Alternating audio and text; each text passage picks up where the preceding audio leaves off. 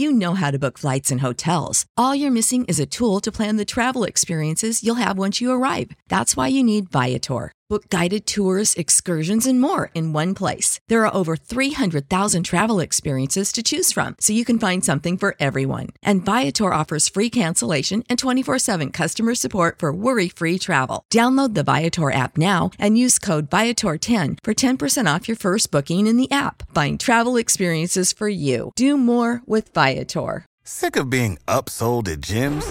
My guy, you're currently a base member. For $90 more, I can upgrade you to our Shred membership. For 130 more, you'll be a Swole member. And for just $300 more, you'll reach Sweat Platinum.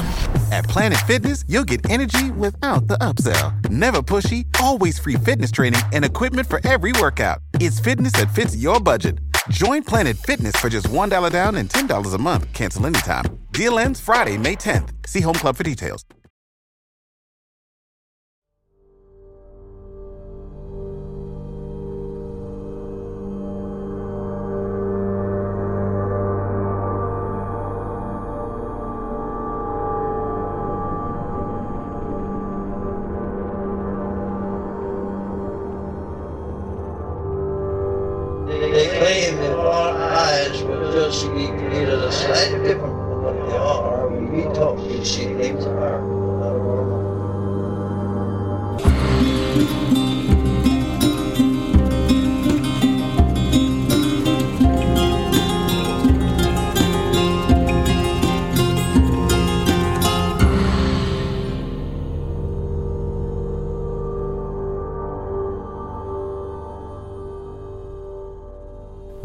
Strange Familiars. I'm your host, Timothy Renner.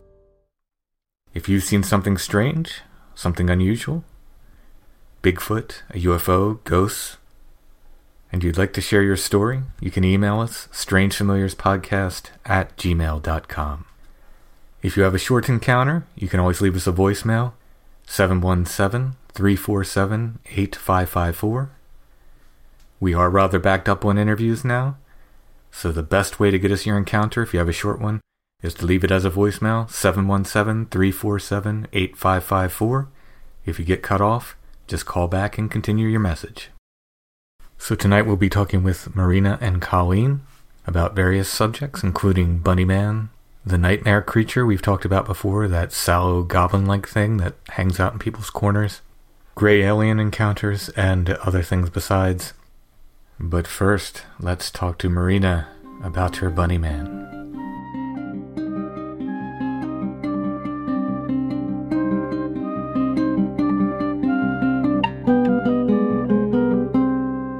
All right, tonight we're talking with Marina, who has a story of a creepy person in a bunny suit. I had to get the story for the show. So, if you want to just kind of give us a when this happened and, and the location as general or specific as you want to get, and then just go right into the story. Yeah, so uh, this actually happened about three and a half years ago, I believe. It was um, probably around January, I believe, when it was. Anyways, I'm from Florida, and I was running up to the store, and usually I will take an extra like 10 minute drive to go to like Publix or Target up the road just because the Walmart that was like right across from my house was really, really, really creepy. we have one of those Walmarts here.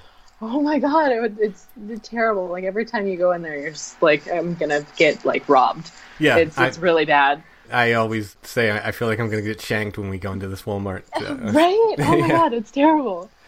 Anyways, um, for whatever reason this day I decided like, hey, I'm just gonna go in this Walmart. I don't know why, because it was a very bad decision, and I've not been in there since. Anyways, I went in and I was going through the pharmacy, and I looked over and there's like you know some people in line for the pharmacy, and kind of in the back was this like I don't even know how to describe it. Like, okay, so you know, it was like a person in a bunny suit, but it was very short, like maybe three foot tall. But the bunny suit was like not your average. It was looked like it just came from like I don't know a thrift store that has been burned.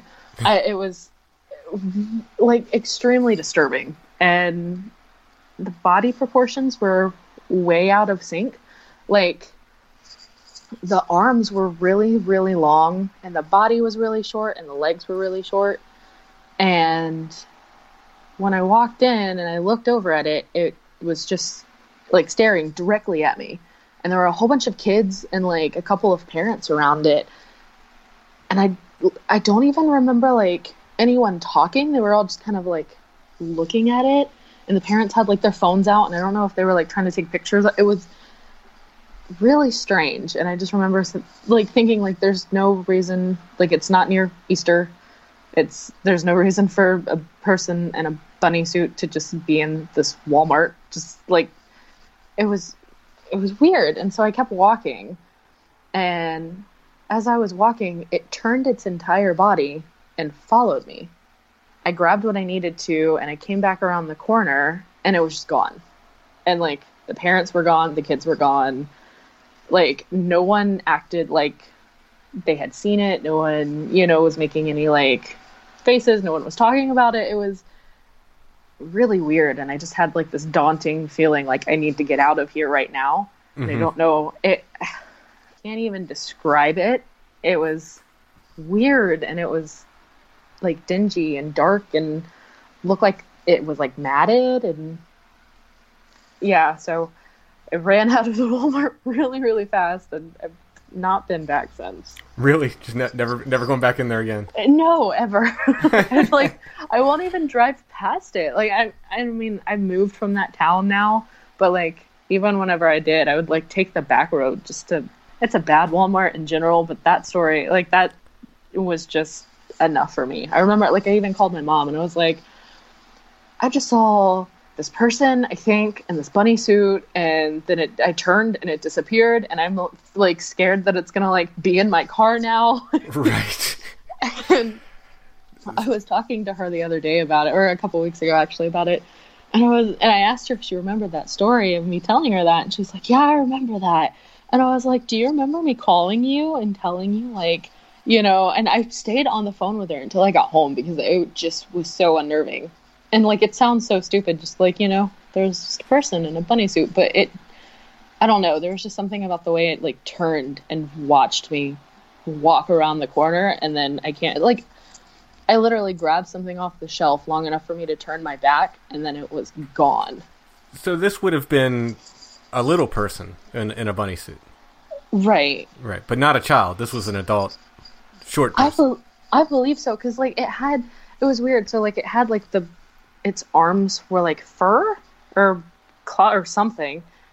It looked furry, and then had like it looked like human hands and like white gloves, but they were like really really big hands, like an adult size hand. Mm-hmm. It was it was weird.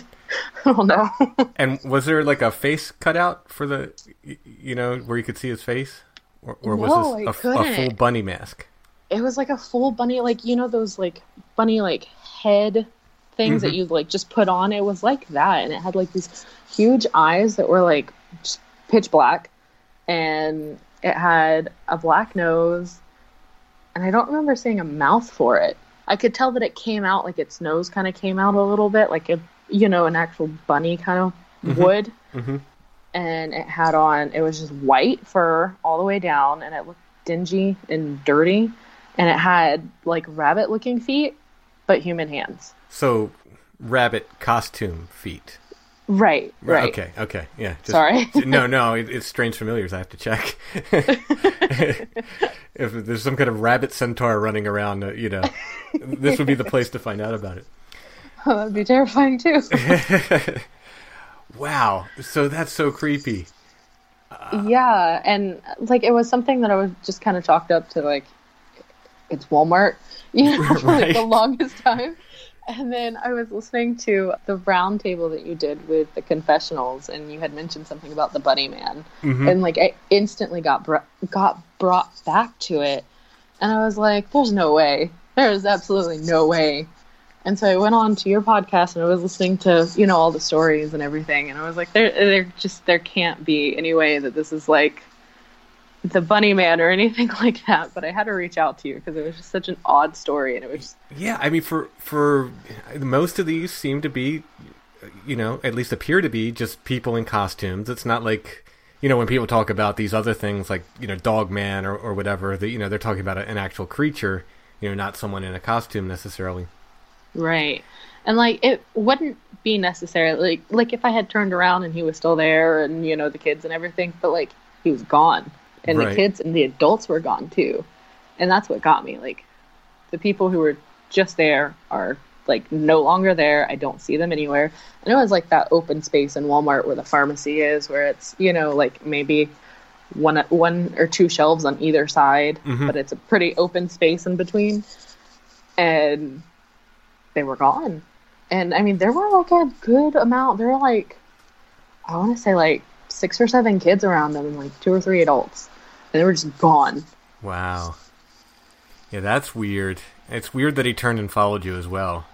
Yeah, it was it was almost like a I see you and I know that you see me and you know like a almost like an intimidation type thing is how I felt. Hmm. And I just like with like everything in my body was like this is not right. You need to get out now. Mm-hmm. Yeah, that's so bizarre. Did you notice any other weirdness around it? Like, uh, y y for instance, you got home on time. There's not no missing time or anything associated with it.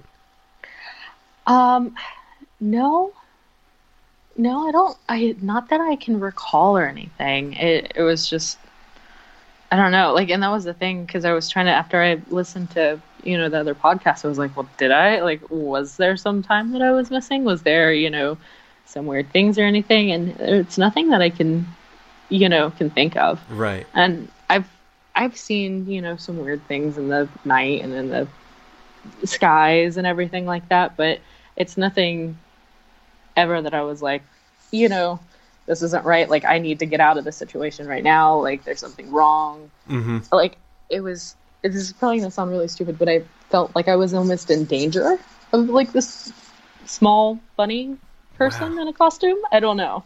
Yeah, yeah. Which is, I mean, I guess it's an unsettling thing. So I'm I'm trying to put myself in your place. I'm trying to think like, would you, under normal circumstances, feel intimidated by someone in a rabbit costume, or is there something else going on there? You know what I mean? And, Right. and and I can't. I mean, the whole thing's just so creepy. The dirty cost, like, why is it dirty? You know what I mean? Like, I don't know. yeah, And that's what caught me. And I'm like, what? Like, why? Why is it? Why? And like, what's on it that's making it like this dingy, dirty color? yeah, And, yeah. What did you get into? Did it like? Did, Like, did you just like pull it out of the trash, like in the back of Walmart, and come in for? yeah, like, what did you? yeah. What's the thought process? If if this is you know some kind of normal human, what's what's going on there? Like what's I don't think it would be a normal. Human. yeah well yeah exactly. Exactly. Wow that's so bizarre. I, I have to say i love these bunnyman stories. They're so weird. Every one of them is just it's just so weird. Like i said they, they seem to be normal people in bunny suits and it's just bizarre. It's I, I absolutely love them but i don't know i don't know what to say unless you know if there's something specifically else weird going on like the account with the the bunny man and the ufos that you know the girls mm-hmm. saw that's you know okay that's specifically there's other weirdness associated with it but more and more of the stories i'm getting are just like yours where somebody's just like yeah i just saw a weird guy in a bunny suit i don't know what it was Yeah, it, it's. It, you know what it reminds me of? Like, do you remember years ago when, like, all of a sudden, like, there were just like these creepy killer clowns, like, in the middle of the night, like in the street? right Like, yeah, yeah. it it almost reminds me of that, but I don't know. Like, I don't, I don't know if this is like an actual person. I don't know if I like for whatever reason like hallucinated this thing for like five seconds. Yeah, and, and somebody said, "Oh, this is all like post Donnie Darko stuff." I don't, I don't know if you've seen that Donnie Darko. have. Yeah, but I have. like not all of them are though. That's the thing. A lot of these things are coming in from years before Donnie Darko. Right. So you know, I, maybe I mean I know there's stu- like stuff like this happens culturally, but the thing with the spooky clowns too is yes, that was happening sometimes, but it wasn't happening nearly as much as people were, re- were reporting. Or there'd be a lot of beat up clowns. like, right. like there were a lot of people gunning for them. And, Right. uh, you know, and and yes, it was happening. You know, people had photographs, and, and it was happening. So, I mean, was it being reported more? Well, I'm, I, I shouldn't say it wasn't happening as much. It, it didn't seem to be people in clown makeup, you know, simply you know teenagers or whatever, quite as often as people were reporting these things. So were they seeing something else that was looking like that, or is it hysteria that built up around it or whatever? But uh, so I'm hoping that we don't cause like Bunny Man copycat Oh sightings. god, I be- hope not. because I I'd like to get another one. uh, yeah, I'd like to get all the naturally occurring bunny men, or, or unnaturally, as the case may be, before uh, people start putting on bunny suits and going out and scaring people. But uh, Yeah. in any I think case, the I think the creepiest thing is just not knowing, you know, because it's like on one hand, like I don't know. I guess I could understand like the mentality of like someone just like, hey, you know, I want to mess around with some people. I'm gonna go put a bunny costume on and stand outside and see what people, you know. That seems a lot more plausible to me, I guess, but not the just disappearing after five seconds and like having a whole group of people, especially kids. yeah, You know, these kids weren't saying anything. They were just looking at it and like, you know, but they didn't seem upset by it. It almost seemed normal. And it was it was like I don't know, it was this false sense of like this is normal but it's not and I need to get out. right. You know, almost like it was something like trying to pretend and like that's an even scarier idea is if it is something that's, you know, not like physical or not you know what i'm saying like Yeah. trying to pretend Yeah, yeah. Well, and, and the fact that these seem to be at least some of them associated with screen memories and stuff. It, there's a definitely a creepy factor that's wound into all this. screen memories what's that Well, uh, not to put this in your head, but it's Oh, it's where people have seen perhaps like a gray alien, for instance, and the uh, however the process works, whether it's a, a technology or or psychically or whatever, they overlay an image of something else. So a, a lot of people see four foot owls, for instance, and then at a later oh, at a later time they realize that was not an owl. oh Uh, it's terrifying Yeah, for me it was uh, they simply appeared in, as old timey doctors. They had like like uh, maybe old doctors outfits from the twenties or thirties on, like and uh, and surgical masks and so forth. Until uh, at some later point, I realized no, they didn't. An- another time they appeared, to, uh, I saw them. They were wearing uh, it looked like World War One fighter helmet, like a like a the Oh. like Snoopy and the Red Baron, that kind of helmet yeah and uh, I'm looking at him like, why are they wearing this stupid helmet? Like at this point, they're like people. And then, it, like instantly in this in this experience, and I, I think these are out of body experiences. I don't I don't think I ever left my bed or or was put on any kind of flying saucer or anything. These are out of body experiences, I believe. As I'm looking, at them, I'm going, why are they wearing those stupid goggles? And then I, literally, they, they it shifted. It kind of morphed as I'm looking at the goggles and, and turned into the eyes of those gray aliens. I was like, oh, jeez. oh that's it- terrifying Yeah, yeah. So that's kind of so. I think some of these bunny things have been screen memories that people have, have described. You know, that puts a whole other weird spin on it. Right So anytime something's masked, though, I think it's very natural trepidation we have. Anytime somebody's wearing a mask of any sort, where you're just like, okay, wait a minute, like I can't see your face, I can't see your eyes. What's going on here?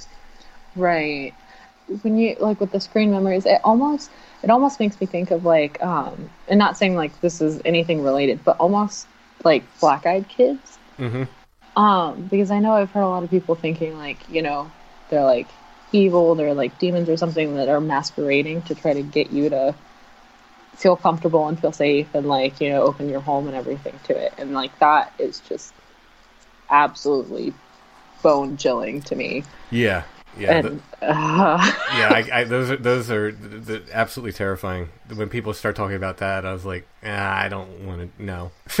No. yeah. Mm. Yeah. don't, knock on my door, man. Whatever you Oh. just go go to the no. I just like nah. Just no. Just no. Yeah. I'll see you later. Good night. That's, that's, my wife is so uh, inclined to help children. I remember when, when you know, years ago, dec- a decade or more ago, when I first started reading these black eyed kid stories on the internet. I'm like, and I, I told her, like, if you see the kids with black eyes, don't you let them in. And she's like, what are you talking about? I'm like, like I know you and kids, you, you- you'd help any kid. It's like, like don't, don't do it. Just don't do it. She's like, okay, all right, whatever. I, you know, I I used to be like fine with kids. I I actually used to be like a preschool teacher and everything, you know. and I love kids, but oh my god, like the more that I hear about, you know, when I listen to like these podcasts and these stories about like children and you know, especially like children ghost, I, mm, it's just it's it's terrifying. I there was something I can't remember where I was listening to it from, but uh, basically someone was saying that the ghost of a child seems so terrifying and creepy because children are supposed to, you know, be innocent and pure and you know, they're supposed to just be able to pass along easily because they're children. But these children are stuck and there was like almost this theory of maybe these aren't really children it's something masquerading as a child Right. and uh, yeah i was i was like i'm done with that I, I, I had to stop listening for like a week yeah, yeah. I mean, in the case of the Black Eyed Kids, I would say it absolutely has to be something masquerading as a child, which is, in well, in the same way, if these things are masquerading as as bunnies, you know, to try to somehow appear softer to people or to children, you know, to appeal to them in any way, it's the whole thing is just very, very creepy. It's Right. There's a really, really creepy aspect to it. But uh, yeah. Well, Marina, thank you so much for sharing your story. yeah yeah no thank you And so uh, it's nice talking to you if you see any bunny men, we're, we're your first stop. okay i'll let you know Or guys in flannel too. That's the other one. Ugh, We're the, mm. we're the first stop for flannel man too. All right, okay i'll let you know all right. Thank you. Have a good night. you too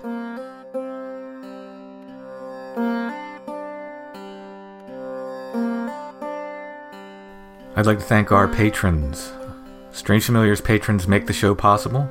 Without our patrons, we could not do this podcast. If you would like to help us continue making Strange Familiars and get bonus content besides, you can become a patron at Patreon. That's patreon.com slash strangefamiliars. For just $3 a month, you get full extra episodes of Strange Familiars. We promise one full episode every month for our patrons, and we try to deliver more. In October, we did too. We will see what November brings. There are all different levels of support there at Patreon. You can check it out. Again, that's patreon.com slash strangefamiliars.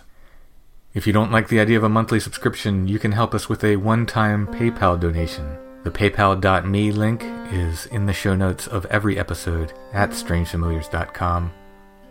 And of course, everyone can help by sharing the show on social media and by liking, subscribing, and giving us those nice five star reviews wherever you're listening, whether it's iTunes, Apple Podcasts, Stitcher, YouTube, wherever you're listening. Those reviews help Strange Familiars get in front of new potential listeners.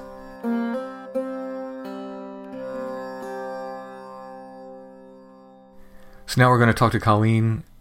Colleen did have a patchy connection, so there are times in the interview it drops out. I've done my best to edit it. At the time I recorded the interview with Colleen, I also had a cold, so I was struggling with that as well. In all, I think the topics we cover are worth listening to the interview, even with the less than perfect audio.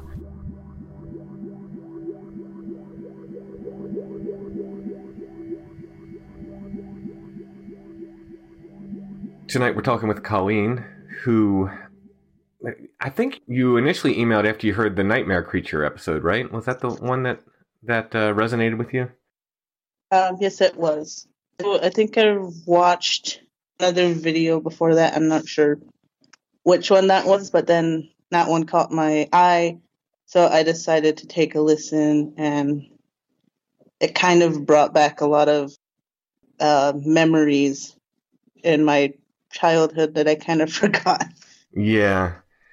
Well, I, if you want to give a little background on yourself and then kind of go into some of these weird stories, we'd love to hear them, and, and I'll ask questions along the way.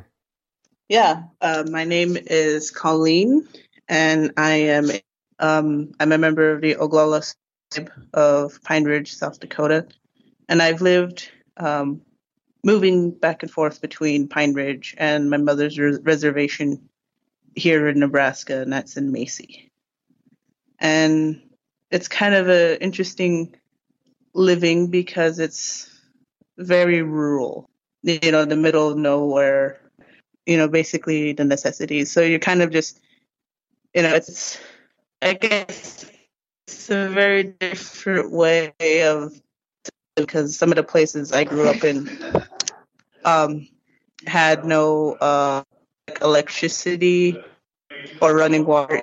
Even Inter- I just had a very interesting life up to my current time. I've been, you know, living in different parts of the country. You know, it's it, mostly in the Midwest. Uh, I haven't gone very far towards the East Coast, and I've only visited San Francisco once in my life. So it's been kind of like just in the central United States and up into central Canada. So you basically grew up on these two different reservations. Mm-hmm. Is the culture similar between the two, or is there is it uh, you know are there are there uh, great differences between the, the two different reservations? Well, it's like um, Macy. I guess you could say Macy's a little bit more modernized. They're, uh, it's a smaller tribe, but they're one of the ones that have that has a functioning casino. So basically, you know, they do have like one small gas station, but even where we were living, it was like like ten miles away, and even then, it was guaranteed that get there.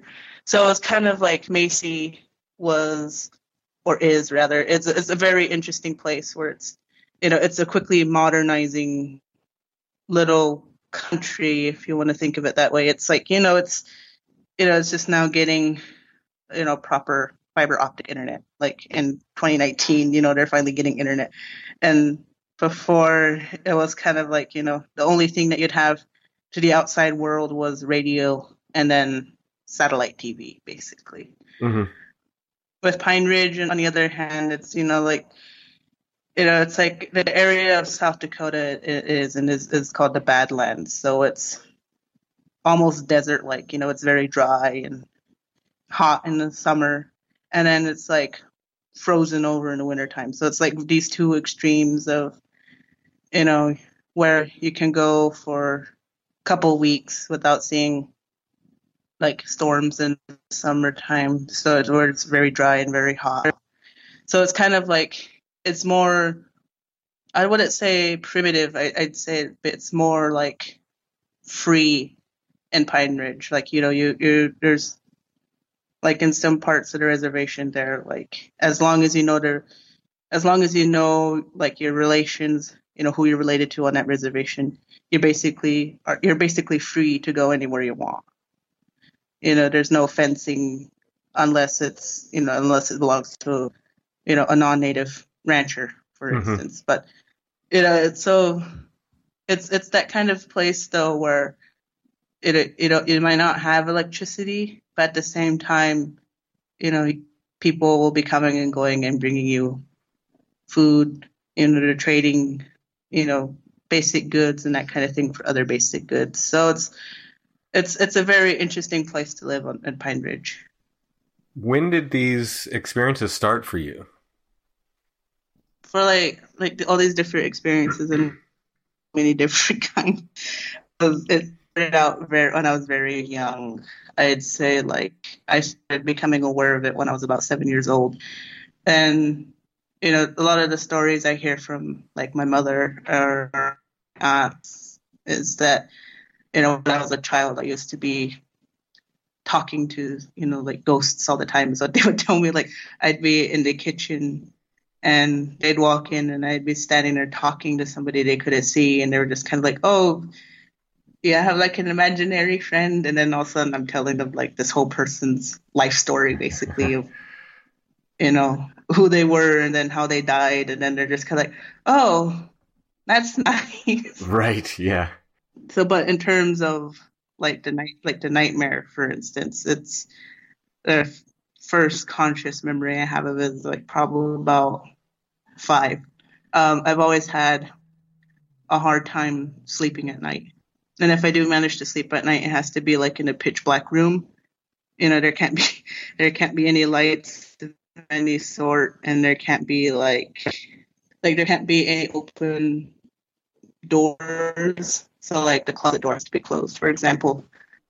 And like what I've kind of done is I've kind of left a little bit of clutter on my bedroom floor with like a path going to to and from the door, and and I, and which you know it sounds like you know irresponsible behavior because I know I know some people who've asked me like, well, aren't you afraid you're gonna trip in the middle of the night? And it's kind of like, well, I've adapted to sleeping and living in in darkness, so it's I I, I don't see any issue, but I started doing that because I used to wake up in the middle of the night and see, you know, a lot like not just this one entity, but also like multiple different types of things and including strange lights in the window and that kind of thing. So it's like, so for me, it's like I've just kind of built my life around handling entities, paranormal issues, so to speak. Mm-hmm. Is the clutter, in a sense, like I I know my way through this, and someone or something else might not? Is is that the idea with that? Yeah, that's that's kind of like the idea. It's like it's like it's like like for me, it's like planning out a minefield, so to speak. Right. Um, I know where everything is. It's just that people who come in might not, so they'll probably most likely knock something over. So there's like papers and books and you know things things of that nature. But I but but I do clean up my room regularly, so it's not cluttered all the time. It's just like right when right. I feel I I need that. No, I understand. It's almost like a like a primitive alarm system in a sense. Yeah, you know, like like tying cans together and stringing them up over Yeah, their perimeter boundary kind of thing. Yeah. yeah, I totally understand that. So, do you remember the like the first time you saw something? Um, I'd say, like I said, I was about five years old. So me, you know, my family at the time was just my parents and uh, the older of my two younger brothers. Um, had this little apartment in this little, you know, this small little town in like rural Nebraska. So, and and like when I say small little towns, it's like one of those towns where, you know, there's houses no one's lived in for at least 10 years kind of deal. So there's, you know, empty property, you know, like, one there and they've moved away since then. So it's not quite a ghost town, but not quite a full blown town where everybody's living and happy. It's kind of like Right. Yeah. half dead, I guess you could say. So this little apartment we lived in was uh one of those uh places a single bedroom. So I had you know my own bed and my parents had their bed and my brother had his bassinet. Our bedroom was open. And where it was open is like you can see into the uh the living room, the small little living room we had at the time. And we had one of those big TVs from the 90s. So there's like this huge hulking monster of a TV sitting on the end. and and it's kind of like to kind of go off on a little tangent here. It's like in our culture, it's like when we're going to sleep, we usually cover mirrors up or anything reflective because you don't want to wake up and next thing you know you're seeing something in the mirror. So it's like culturally, you know, one before we go to bed, we cover any objects that are reflective up with, you know, cloth, t-shirt, blanket, some some sort of thing. Mhm. But my parents at that night had not. So I woke up and I was, you know, getting ready to, uh, you know, go to the kitchen and get water, kind of thing. You know, had to, had my own little step ladder and everything ready to go, and and I remember waking up and I was sitting on my bed, and uh, I was afraid, definitely afraid of two things that night. The first thing was like these, like I don't know if it was like a hallucination or a partial dream or something, but I always used to be afraid of these mechanical spiders that were under my bed, and I never understood what those mechanical spiders were because, like I said, I couldn't tell if they were a dream or if it was some sort of screen memory of some sort. Um, but the second one was that I could see this, you know, this thing in the corner of our um, our living room, you know, and it was like like you couldn't see it in real time, I guess. Um, it was just an empty corner with your you know, your own vision, but you could see something, you know, reflected in the TV screen, and it was kind of like this tall, thin, hunched thing in in, in the corner, and then and then I can't really remember what I did. If I might have just forsaken that drink of water and gone back to bed, or just kind of one of those uh, you're in bed and you can't really remember what all happened, and it's kind of and and you know and it was like you know I had school that morning, so I just you know went to school and really didn't look back on you know on on that night. And was this the you know you said it was kind of a sour looking thing? Was, it, was this that thing that you saw? Oh, it- yeah, it seemed a lot like that, except like it had shorter hair and it, it looked as unkempt. It, it it was just kind of like I'm not I'm not sure. It was more pale, you know, more like um, you know, like like a like you know the uh, the color of birch trees. It was just kind of like a pale hmm white. It wasn't quite sallow yet. So I'm like in my mind right now, I'm just thinking of it as kind of like a precursor. You know, it's like like something that just kind of like was announcing itself, so to speak. Like, oh, this is what you're going to see for a few nights, a year in the coming years, kind of deal. Uh, and is that what happened then? You saw it repeatedly.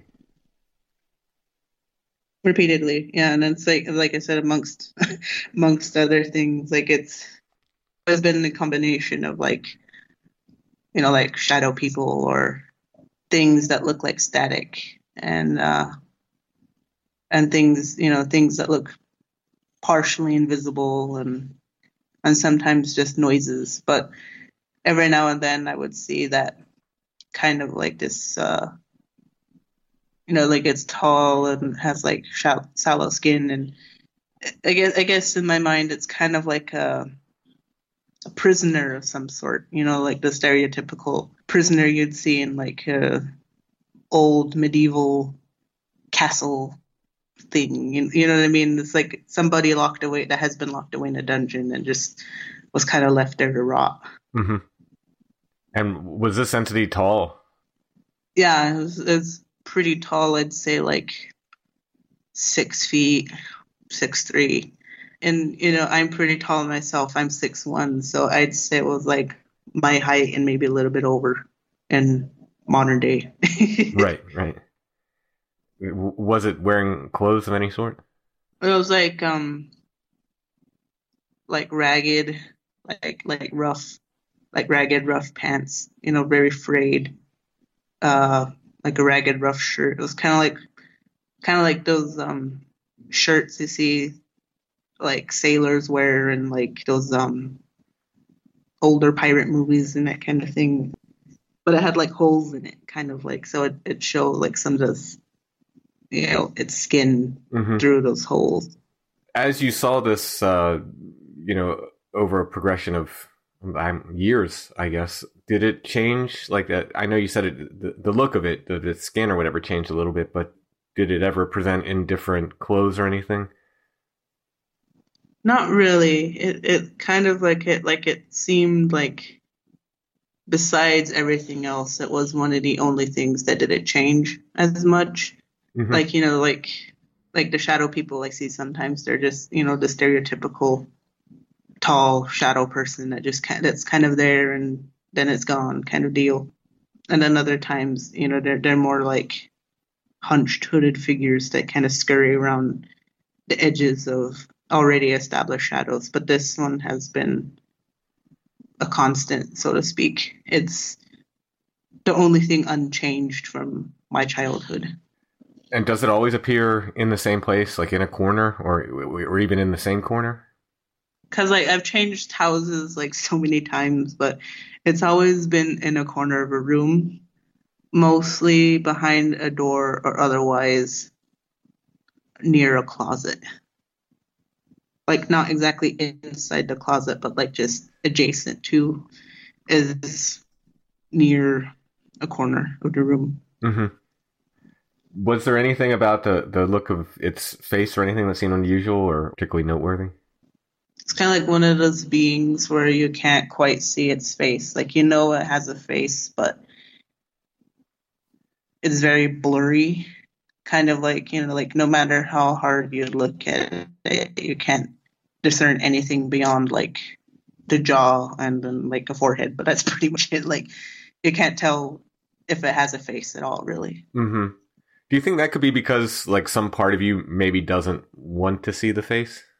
I would believe so. It's like like for me, you know, I do I do myself. I suffer from PTSD. I had some very you know bad bullying experiences as, as a child. So it so for some like teachers and, for some students of my class, I can't remember their faces either. So I'm just gonna say, yeah, I'm gonna, yeah, it's.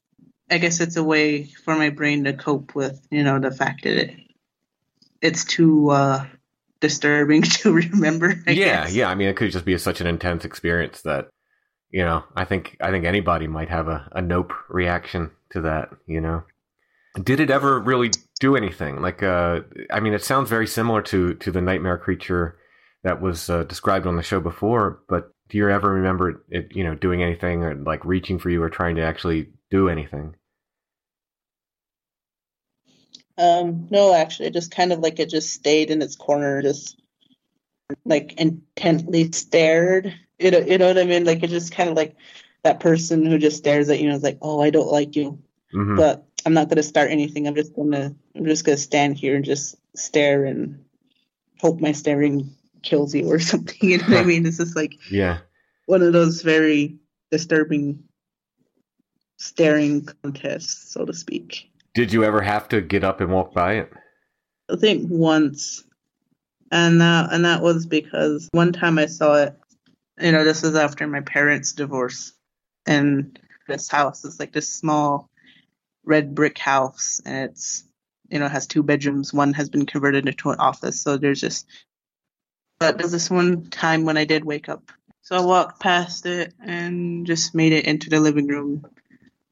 Sat down, forced myself to watch you know, watch the movie that we were watching, and I can't remember which movie it was. It might have been The City of Angels, I think. I didn't want to look back into the bedroom just in case if it was like peeking around the corner or something. But part of me was also like afraid that if I wasn't the only one seeing it, you know, like would my siblings wake up and see it and would they freak out because they're like, you know, younger than me hmm you know, like my sister at the time was like, like she was like five years old. So It just made me hyper aware that night of like, like this this thing could be a real thing, and I don't want my siblings to experience anything like that. Like, I didn't want them to feel like they had to be aware of, you know, these um very frightening dreamlike creatures. Right. Do you still see this thing, or did it did it just end at some point? I haven't seen it in about two years, and I'm kind of hoping that I, I don't. Right. Um, I think it's mostly because, you know, I've been uh, very careful about how I spend my time. So, to give a little bit of info, it's like, you know, I have a mental illness. You know, I have bipolar disorder. So it's it's kind of you know one of the it's like one that disorder where you know you're already pretty manic.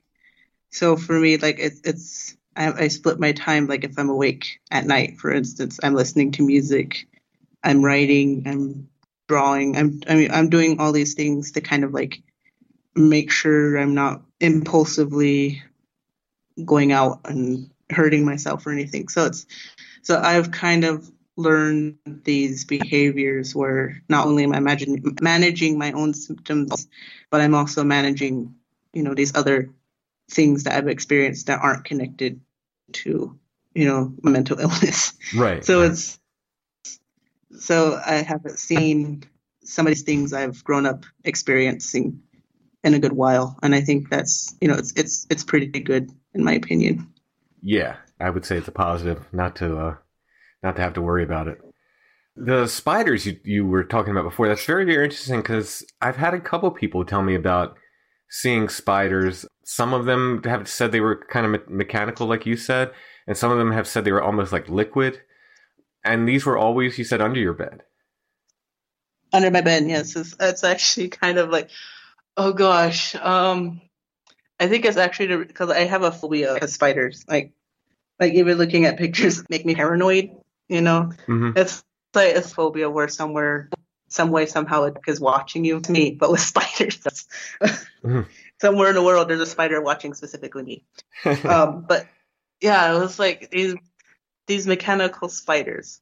I'd say were at least like a very small dog, and they it was like usually one or two that come crawling out, and they never really made any like metallic noises. You know, like you know, like how um old fashioned sewing scissors. You know, when you're opening and closing them, that kind of snick snick noise Mhm. they never really made any metallic noises, but they've always like given me this impression that they were made out of very heavy metal of some sort, like silver or titanium or you know steel, you know something very heavy and cold and sharp. So so they would come crawling out at, at me, usually when I was, you know, leaving a room or to get water or for whatever reason I was awake at night and I just decided to go and sit in our living room. And so you know like my parents were working so they were like, like you know dead asleep at night most of the time. So was, so I was just awake by myself. And I know that's like some people were like you know should it, someone have been been awake with you but at the same time it's like well I never went outside I never you know, tried cooking by myself or anything. I just couldn't sleep. I just go and sit in the living room or, you know, do something else. But to see those mechanical spiders was like very kind of like the way they moved seemed almost too too smooth to be like anything anything robotic or more properly like anything man-made so to speak Mhm. I've seen robots that he and the movements those robots are making are nowhere near as smooth Right. as what these mechanical spiders moved with. And is what sticks with me is like they moved so organically. That's what sticks to me to this day. It's like, okay, there's mechanical spiders somewhere out there who that may be bothering other people, and there's this. It's, it just it just makes you it just makes me feel weird. Yeah. Yeah. Did the uh, phobia of spiders come before you saw them, or because of them, perhaps? I think it developed because of them. Um, because you know, like you know, you're you're you're five years old. You're less than three feet, seeing like small dog-sized spiders. I see a spider now, it's kind of like, I don't know, that is that a real spider or is that like a nano spider? I don't know. Right. Yeah, that's that's creepy. Tell me about these lights outside of your window then. long story short, you know, to explain the lights a little bit is both my parent my parents have experienced these these lights, and I think like on my like on my mother's side, like what she would say was some nights, you know, there would be like these little what looked like Christmas lights that would kind of be blinking outside of her bedroom window. It would kind of confuse her because they didn't seem like police lights. So for her, it was kind of like, oh yeah, I just had strange lights outside my bedroom window sometimes. Yeah, nothing really happened.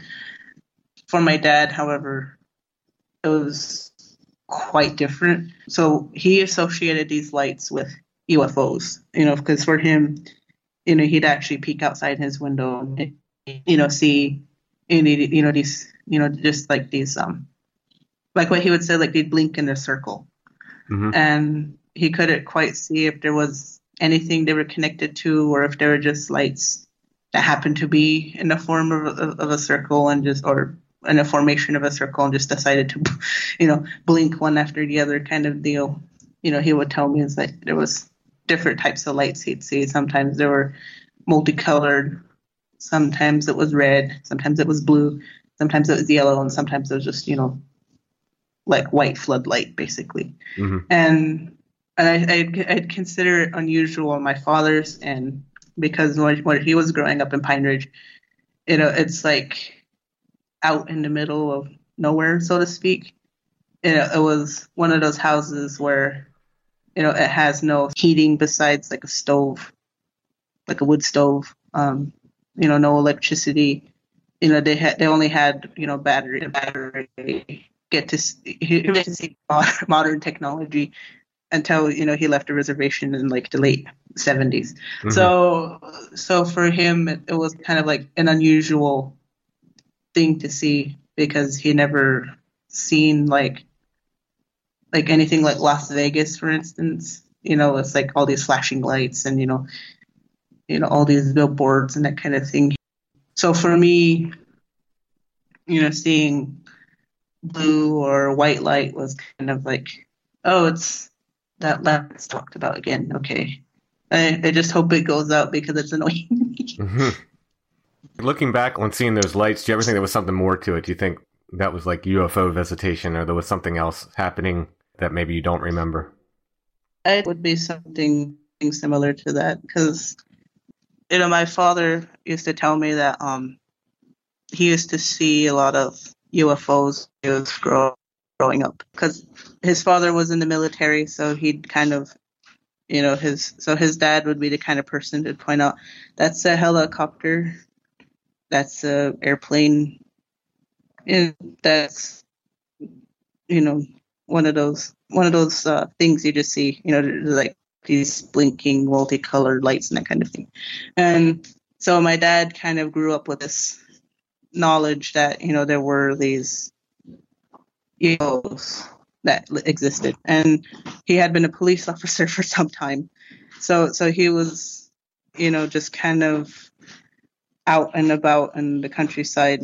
And one of his stories, because I asked him once about, you know, these lights in the windows, and what he told me once when he had been, I'm not sure if it was on patrol or if he he and his partner was like on radar duty, but it was something of that sort where they had been a stop for a while, and they got this call where they're like, "There's, you know, some of these um, people that are, you know, stuck on the side of the road, and they they called in a complaint. We just want you to go check things out." Off my dad and his partner goes, and they basically, you know, they basically run into a gray, you know, and and whenever I tell this story, people kind of look at me like, so you're telling me your dad tried to arrest a gray alien? and I'm sitting here like, well, yes, you know, and so so like what he told me basically was that he and his partner, you know, tried turning their lights on, but their lights didn't work. The only thing that did work was their fluid, their fluid and to a point where they could still see it in the distance, but they could turn their car back on. So they started chasing after it, and you know, chaos ensues. And so, so my dad did tell me that, you know, he had experienced a lot of stuff growing up, and that's that might be something I was possibly experiencing as well in terms of seeing these lights. So I'm I'm going to be kind of like a maybe person and say I believe there was some sort of visitation. I just don't I just don't recall anything. Right. Yeah. Yeah, well, that's the stuff with with all these kinds of weird things to see at night. I, you know, I'm beginning to wonder if I don't want to say all of them, but I, I, I want to say I feel like so many of them seem to be tied to these screen memories or just this weird stuff that goes on that you know associated with these lights and these other things. It, I wonder what our mind is translating into screen memories and and you know what we're being shown actually. I mean, it's a big puzzle, but to, you know, I wouldn't be surprised if it was all tied together somehow. Mm-hmm. And it's kind of like to to go back to like my life a little bit more. I've um, grown up with a very strong Lakota tradition so so it's kind of like we're pagans, I guess I guess is the easiest term you'd say. It's like, you know, we we have our traditional animism beliefs. Know, my father would say like spirits are real, so, so for me, I just kind of grew up with this acceptance, like, well, that happened again. It might happen later, but I'll just make a note of it, and if I remember it later on, then I remember it later. Now, is it viewed for you personally, and I guess it, it, through the lens of of the culture you grew up in? Is it viewed as negative or neutral, or you know, how was that viewed? The uh, I guess the the, I, the UFO experience in particular, I guess. I, uh, like in terms of the UFO experience, I'd say it's very neutral because it's like one of those things that just you know like like what my father would say like it just happens to some people and mm-hmm.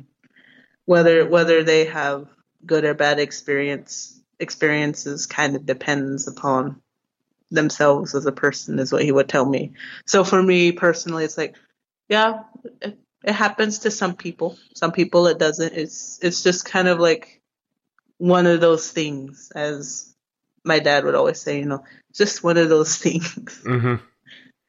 I think that's a that's a healthier approach, at least to be able to talk about it in that sense. I think, whereas uh, I think for so many of us, like like for me, for instance, the one of the I was so amazed when I went to the uh, the X File convention in Rhode Island to just sit around with a bunch of other experiencers who are just openly talking about this kind of stuff, and it was uh, you know certainly I hear people you know every week I talk to people on the show all the time, but to be in in the presence of just multiple people who are just sharing. You know, at some point, one of the speakers said, you know, who here has been abducted, and all these hands go up in the audience. It, it was just this amazing thing to see.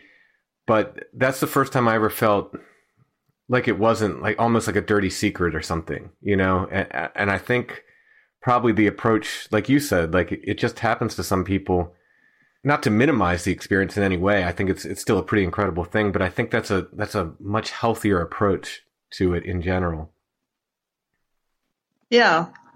And it's kind of like like for me it's like um cuz I, I I like for me personally I work with this uh radio program that has to do with the paranormal. And one of the co-hosts I work with is always like, "Why don't I ever see like UFOs or Bigfoot or anything?" And I just tell him, you know, like at them at this moment in time, maybe you're not never know about the future. So it's so for so for me, what I just kind of constantly remind him and I'll remind people is some people are meant to see these things and some people aren't because some people can some people can function and some people can't. So for me, it's you know it's it's a new it's neutral in terms of where you know there's people who can look at these UFOs and go, well, there's another one. I'll just, you know, make a record of it. Maybe have video, I don't, you know, some sort of thing. And then just kind of go about their day, you know. But other people, they get unhealthily obsessed with it, which is, you know, that's their experience as well. And I don't want to say anything negative, but at the same time, it's kind of like you can't get too caught up in some things because some part of you still needs to be able to function healthily. Yeah, I've had that message kind of shaken into me a few times as I've gotten obsessed with various corners of the paranormal. I've had to uh, come back to reality a couple times. It's mm-hmm. not a, it's not a, a, a, bad lesson to learn to just you know don't get obsessed with with uh, well with anything, but this stuff can particularly get weird when you start getting obsessed with it. Mm-hmm in a, and especially with like these things, um, you know, like I explained, like I've had so many different experiences. You know, I've had the full spectrum, so to speak. You know, think like strange, like this strange nightmare creature, for instance, um, shadow people, ghosts, UFOs. I haven't seen Bigfoot yet, so that's I don't know. I don't know if I want to see Bigfoot either. but I've had a very colorful existence so far and and I just kind of like that's the reason why I'm interested in sharing things is because, you know, especially like with the radio program I volunteer for, it's like not a lot of people get to hear from like native people on their perspectives of these issues or right topics or whatever you want to call them. So for me, I just like to, you know, to say like, especially about Bigfoot, is like some of these things in native culture, you know, are considered sacred. So, so like what I grew up, especially with like Bigfoot, for instance, is like, you know, they're they're some of the first beings that were, you know, put here on this planet, and you know they deserve their privacy and to live their lives and we shouldn't interfere so it's kind of like so for us like the tradition i grew up with is that you know you don't go chasing after these things in, in a way like you know the bigfoot hunters do on is it travel channel now or i can't remember. Yeah I, I know. still yeah yeah. discovered? So so so for me it's kind of like that's the message i'd like to say is you know like some of these things deserve to have their own spaces. And to live peacefully as, as much as we do and you know uh, and it's okay if you're curious and you want to know more but for me i kind of draw the line of where people are like we should go out and shoot these things just to get a body and proof Yeah, I wouldn't recommend anyone do that. That's that's what I always say when people ask me. I, say, "I- I wouldn't recommend it. I don't don't go shooting at them. mm-hmm. Whatever you think, whether you think it's, even if you just think it's it's nothing more than an animal, still not. Just don't don't shoot at it. Just no need to do that. let them be they're fine they'll do their own thing it's like it's like basically like that's what my grandmother told me and you know my grandmother you know told us a lot of stuff all traditional stuff and and one of the things she instilled in us is like you know and this is about the house for instance is like you keep all your windows closed and covered up? Because you know you don't want to see anything peeking in at you and we're pretty sure none of these other beings want you to see them peeking in at you either. And and kind of the other thing was if you're going to be outside at night you know make sure you're presenting yourself. Um, you know you'll make noise you sing you carry some sort of light with you. Because for us it's like nighttime is the time where these other beings can come out and you know interact with the world.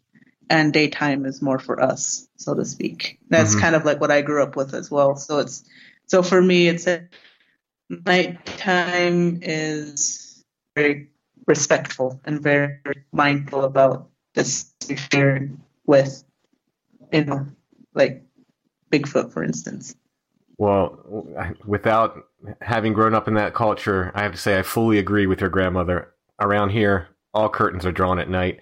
One of my biggest fears is to look out the window and see something looking in at me. I do not want that at all. So I am in full support of what your grandmother said. I pull the shades here as soon as it gets dark. I don't like things looking in.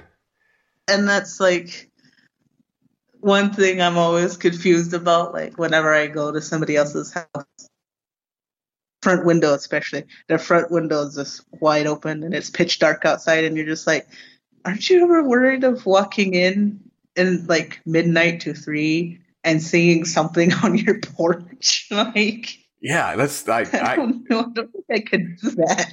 I'm a grown man. I'm supposed to be this this this big tough cryptid hunter, but uh, nighttime comes and the shades are drawn.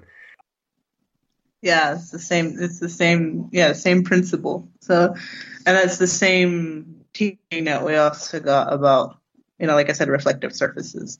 Because for us, like the mirrors, especially, you know, they'll reflect things like spirits, and it's not exactly always ghosts. Like we consider ghosts like humans, but with like spirits, they can be just about anything else. hmm Um, so like you know, mirrors are covered up most of the time, unless they're in the bathroom, in which case the bat, the, you know, bathroom door's closed anyway. So Right. who cares about the bathroom mirror? uh, TV screens are usually covered up. You know, uh, computer screens are usually covered up or pointed at the wall. You know, your phone's placed upside down.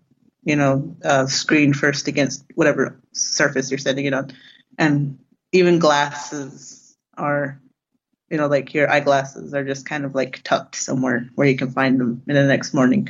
So, so it's kind of like I know a lot of people see that as superstitious, but I've seen enough things in mirrors to be like, yeah, I'm gonna take that teaching seriously. I do not want to walk into the bathroom and see like a ghost and be like, oh, oh, great. Right. You know what I mean? Yeah. It's it's kind of like you know some of these superstitious behaviors do have some real tact to them. I think.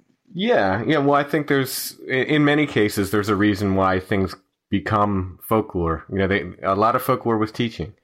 A lot of the the folklore about you know these weird creatures in all these different cultures. If there's a lot of similar teachings in the folklore, you know, across different cultures, and you wonder like, well, why? You know, to me that's really interesting because we're talking about you know maybe they call it a an ogre or a, a troll or something in Nordic lands, but they're telling you to approach it the same way that maybe some of the First Nations peoples here were telling you to approach Bigfoot.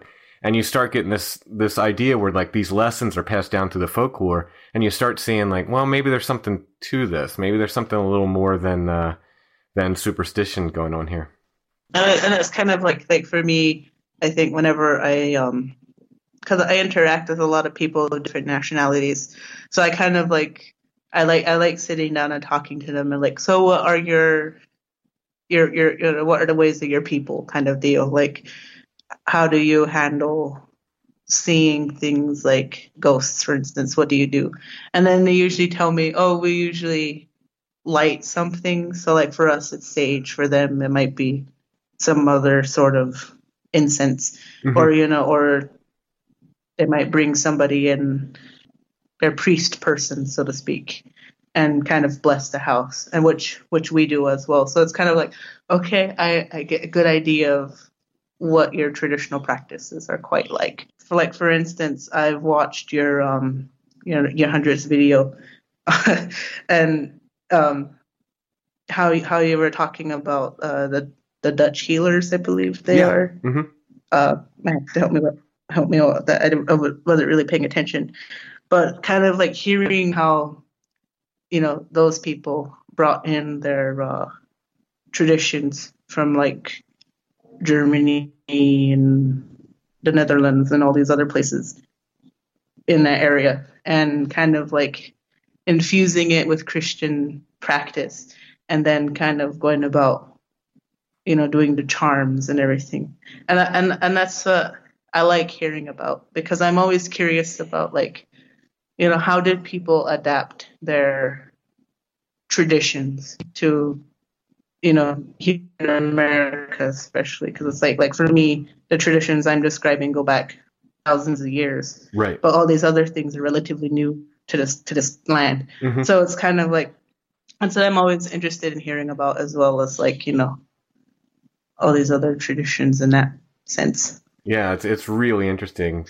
I mean, folklore to me, it's just it's so important, and it's not fiction. It's not the same thing. Like there's a reason why this stuff survives. I think, and it's passing information. Mm-hmm. It, it's what it's doing. You're lucky to have grown up in a culture like that. I think that's you know it's absolutely amazing.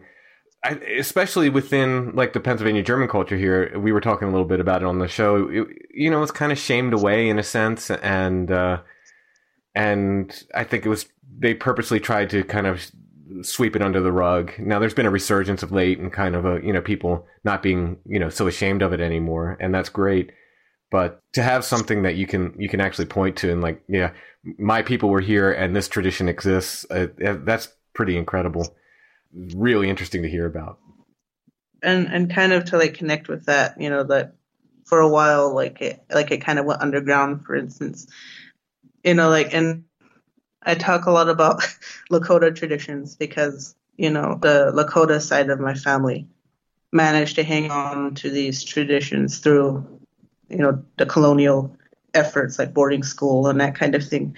But on my in my mother's tribe, they've pretty much lost their entire, I guess you could say, cultural religion, so to speak. I wouldn't call it religion, but you know, mm-hmm. you know, you know what I mean. It's like their spiritual aspect. You know, now it's all it's all Native American church on their side, hmm and so so for me, it's kind of like you know, people shouldn't be ashamed of their traditional beliefs, whether that's a fusion between stuff and Christianity or older stuff. Yeah. For oh, me yeah. personally, it's like you shouldn't have to be ashamed of those teachings. Yeah. Oh, yeah. Yeah, absolutely. We brought up the Bunny Man thing, and you said it kind of stirred up a, you know, a little memory for you. Yeah, so so like okay. And this is gonna be like one of those funnier stories, so to speak. So I think it was back in 2013, um, around Easter time. My sister bought like this giant fluffy rabbit. And it was, I mean, it's like literally huge. You could practically sit in the thing's lap. And, she was kind of swinging it back and forth in my face, kind of like, because she was, you know, still pretty young. And you know how little kids are, you know, they're like, when they want to fake hit you and kind of thing. Right. And what one of those swings and it came back down.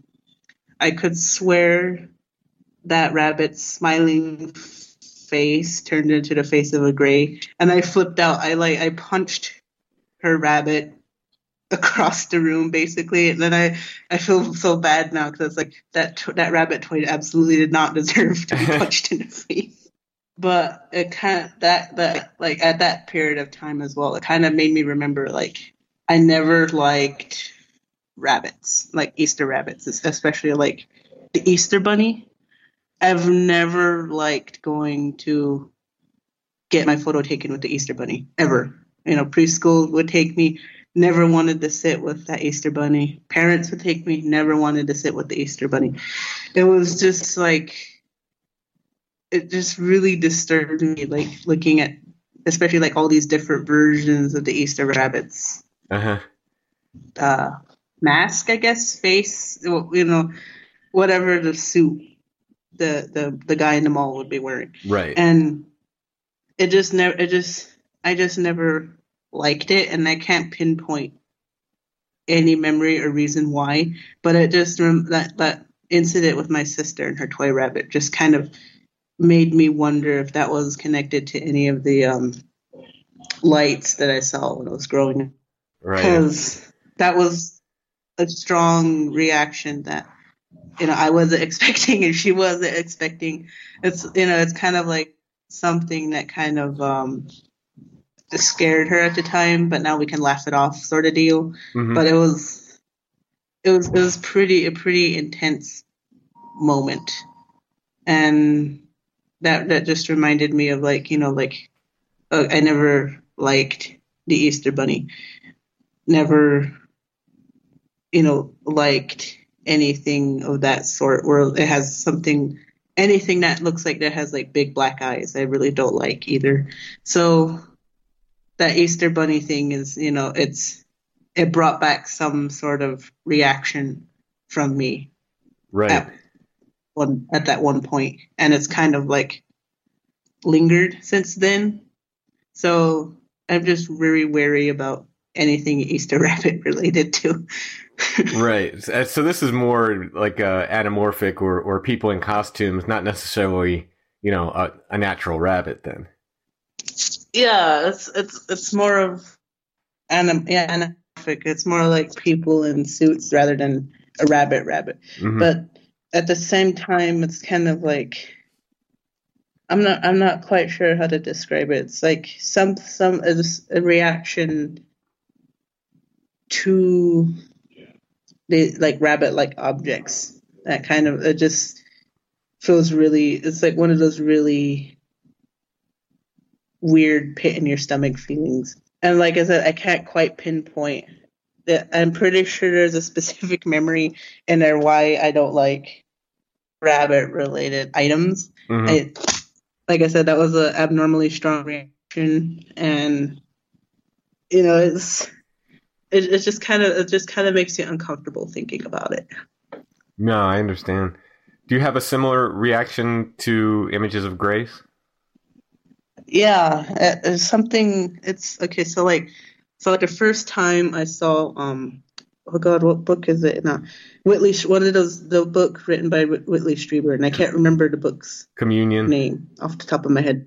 Communion. I saw I saw the Communion book cover when I was little because I think one of my uncles had it and it freaked me out. You know, I dropped the book, you know, I kicked it away. I think I may have crinkled a few papers and I feel so bad about that because no book should have that reaction. And you know, and I just it, it was something at that point in time when I was about seven years old that just really freaked me out. And I think I had that same reaction when I actually watched the movie as well. And I, and I think the only movie I really didn't have such a strong reaction to was Close Encounters of the Third Kind for some reason. I don't know why. It was just kind of like, oh, they obviously look like people in suits. That's not scary. yeah, no, I have the same visceral reaction to uh, Yeah. im- to images of graves. Uh, I had the exact same reaction as a you know eighteen year old or something to when I first saw the uh, the cover of Communion. Absolutely hated it. I didn't kick it because I was in a bookstore, but I remember just looking away and just being like, well, I don't know what that is, but I don't like it. Yeah, and it's kind of like like I think I was in the library one time and I saw it. I saw it was like it was on a display rack or something like that for like monthly book like book of the month sort of deal. and I remember when I saw that too, I actually had to stop and look twice. And it was like one of those moments where like you know the breath left me and I was like, okay, did I really see that? And I turned back around and I was like, oh, it's just it's just Whitley Strieber's book again. Ugh.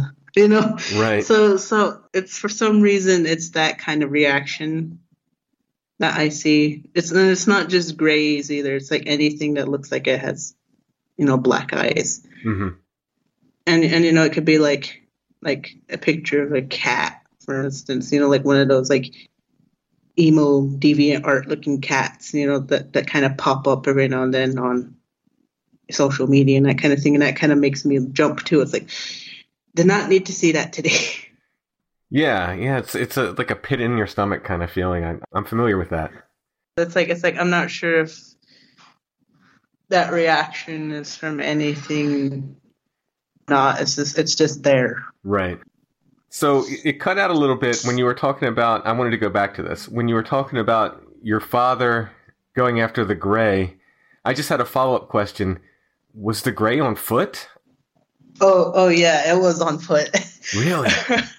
and and yeah, he told me in vivid detail, and he he kind of had that weird far away look, kind of like when you're really digging for that good, memory, so to speak. Like you know everything about that memory, you've analyzed it over and over and over again, so you remember every little detail. So he told me was that he and his partner saw it like, like it was kind of like looking in into into the you know I'm not sure if it was one person or if it was two two people. You know, their car was like looking into their windshield and then their you know passenger side windows and that kind of thing. So what he described to me was like on the ground, but at the same time not. So the only thing you know we could correlate it was like hovering or gliding or some some sort of thing because because like for him it was like this really weird sense of distortion where he couldn't tell if its feet were on the ground or if it was above the ground by like two inches or something. hmm So turned to look at at them, started running, and you know like what my what my father said like the way it was running looked kind of like it was like just taking like like it was like taking like small little steps in midair, but it was going fast. It's like what he would what he would tell me. So kind of like like describe it was like Sonic Hedgehog running. It was just kind of like you know like very smooth, but at the same time it was just like zooming across you know down the road, so to speak. So they actually when it actually got like I said a few yards away, give or take, they could back on like idled out when they approached the the other car and the gray itself and started following it, you know, like trying you know, like pushing me, trying to keep up with it and everything. They came to this point in the road where it's like one of those sharp turns where you know you're kind of going off an edge, like 20, 40 feet, kind of ledges. So into like a ravine, and so they had to stop short. But like what my father described was like, so it was like it was running in air rather than dropping down and continuing to run along the ground. It just continued on running. I could no longer see it anymore, and it just kind of sat there for like minutes, like testing. I just saw what they just chased. Wow. So you cut out a little bit again, but so you you were saying he stopped, and then the gray just kept going, eh, like kind of into the air, like essentially just running on air. Yeah. Wow. Yeah, like just running into the drop down a road that they couldn't follow. You know, it was just like, like like I said, like just running on air, basically. That's amazing. Well, Colleen, thank you so much for sharing your stories. You're welcome. If you want to come back and and uh, tell us some about uh, of your other sightings of ghosts and so forth, we'd love to have you back. Yeah.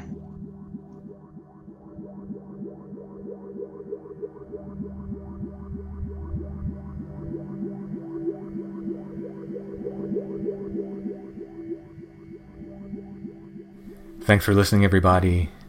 If you listened last week, we were talking about some folkloric entities that Chad's family, Pennsylvania German heritage, had told him about. The Scraton was easy enough for me to source. Kind of a goblin, hairy moss person, one of these wild things in the woods. But the other one was a little harder. Chad said it sounded like his grandfather was saying debouts. Laura helped us crack it. Thank you, Laura. Don't know if you want your last name used on the podcast, but she was able to source it with some German speaking people and some Pennsylvania Dutch speaking people. And we think it is Baus, which translates to the evil one, perhaps, or something evil, or the evil lurker in the woods. So thank you, Laura, for your help with that. And we'll be back soon with another episode of Strange Familiars.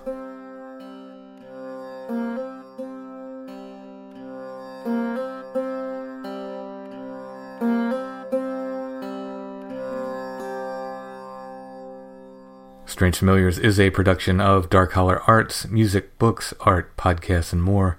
DarkHollerArts.com. Intro and background music is by Stone Breath. Go to stonebreath.bandcamp.com for more. We are on Facebook, facebook.com slash Strange Familiars, where you can join the Strange Familiars gathering group as well. And we are on Instagram at Strange Familiars. Hello, my name is Mo Pua. M O P U A. When I was eight years old, growing up in the Ozarks, I was climbing a tree at a house that was right across the street from my elementary school. And this tree was one that I climbed all the time, regularly. And in fact, we were considering maybe putting a tree house up in the tree. Um, and this particular day, I climbed up higher than I ever had before and up there I got really scared and my knees started knocking and I I just I got so scared of the height that I was at that somehow I let go and was falling backwards. Probably I would guess I was I would have been at least 20 or 30 feet up in the air and I remember looking up at the sky behind the leaves and branches of the tree, and so I was falling with my back toward the ground, and I stopped in midair and was so like relieved that I had stopped, but also like shocked, like what's going on, and it was as if the branches beneath me had like woven themselves, like if you were to put your fingers of each hand together to hold something like a basket. And I reached to my right for the biggest branch that I could hold on to and I was able to like get myself to the safety of the thicker branches.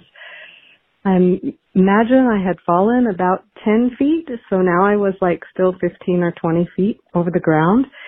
And when I climbed down to safety and I was standing by the trunk of the tree, I looked down at the ground and I realized that there were boards, like old lumber that we'd been considering maybe building a treehouse with. And the boards had those very long, like five inch nails nailed into the, the end. There were like four or five of those nails all at the end of one of these boards. And they were pointing straight up to where I would have been, um, coming from had I fallen all the way down. So it was like the heads of the nails were solid against the ground, all the way pushed through the board and sticking up like another four inches out of the board.